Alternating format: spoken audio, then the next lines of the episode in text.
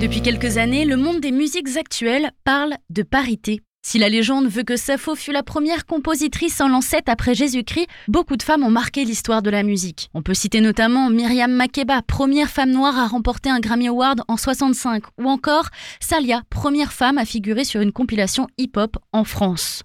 Mais qu'en est-il des coulisses de la scène? En 2013, le nombre de femmes techniciennes était le plus faible parmi tous les métiers du milieu culturel, du journalisme à la photographie, soit 25%.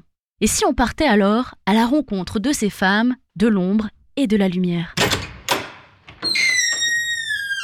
Et donc moi j'ai fait une sangle qui est ouverte comme ça, un peu comme les Amazones et qui laisse passer le sein. Donc euh, ça permet d'être plat, puis de pas être euh, emmerdé avec ça. Je m'appelle Doris Le Mathielan, j'ai 54 ans et je suis responsable de la communication au SEM.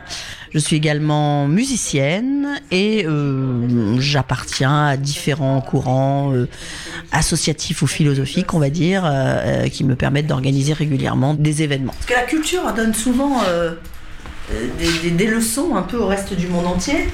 Mais la culture fait ça, tu vois. C'est vraiment quand je suis arrivée en seconde, j'avais une quinzaine d'années, que j'ai découvert euh, bah, la musique déjà, la musique allait me plaire, le punk, euh, la new wave, etc. Et on m'a proposé de jouer dans un groupe, j'ai dit oui. Et on m'a proposé de prendre le poste de bassiste. Et à partir de ce moment-là, j'ai euh, j'ai jamais cessé en fait. J'ai toujours évolué et progressé dans la musique. Bah, moi, j'ai connu à faire un rock parce qu'on faisait du rock, tu vois. Nous avons même fait partie du top 30, du 30 de France avec la Ferrarock. Et d'ailleurs, heureusement qu'on a eu la Ferrarock pour exister, parce qu'évidemment, euh, on n'est jamais passé sur les antennes euh, France Inter et compagnie, quoi.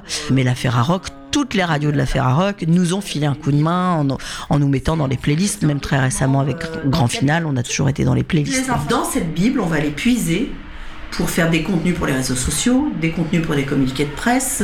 Je suis super contente que les jeunes femmes soient euh, très revendicatives, enfin, qu'elles revendiquent euh, leurs conditions de, de, femmes, quoi, leur, leur statut. Après, moi, j'ai toujours fait ça. J'ai créé en 2003 le premier euh, festival qui était dédié à l'allaitement, par exemple.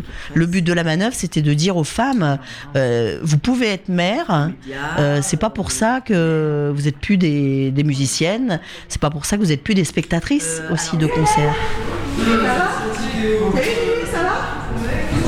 Ce qui me fait plaisir aussi, c'est justement de mixer un peu les générations et euh, je suis pas que avec les vieux cons ou les vieilles connes de ma génération. Moi, j'aime bien voir des, des jeunes filles ou des jeunes femmes, voire même des enfants qui s'intéressent à ce que je fais. Et du coup, euh, je suis très contente de pouvoir euh, transmettre. Oh, ça me rend fière. Ça me rend fière.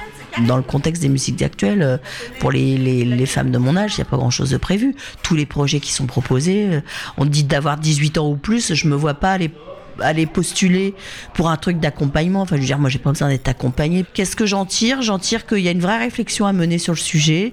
J'en tire qu'il y a encore une grande inégalité parce que Iggy Pop, il peut montrer son cul tout flasque de mec de 75 balais. Euh, il fait encore toutes les unes des festivals.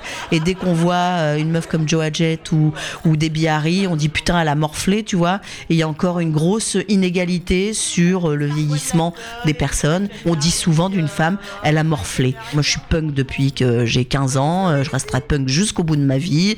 J'emmerde ce mec de 30 ans, comme j'emmerde les vieux cons qui disent que j'ai pas à me tatouer à mon âge. Et euh, je continuerai de faire ce que je veux jusqu'au bout.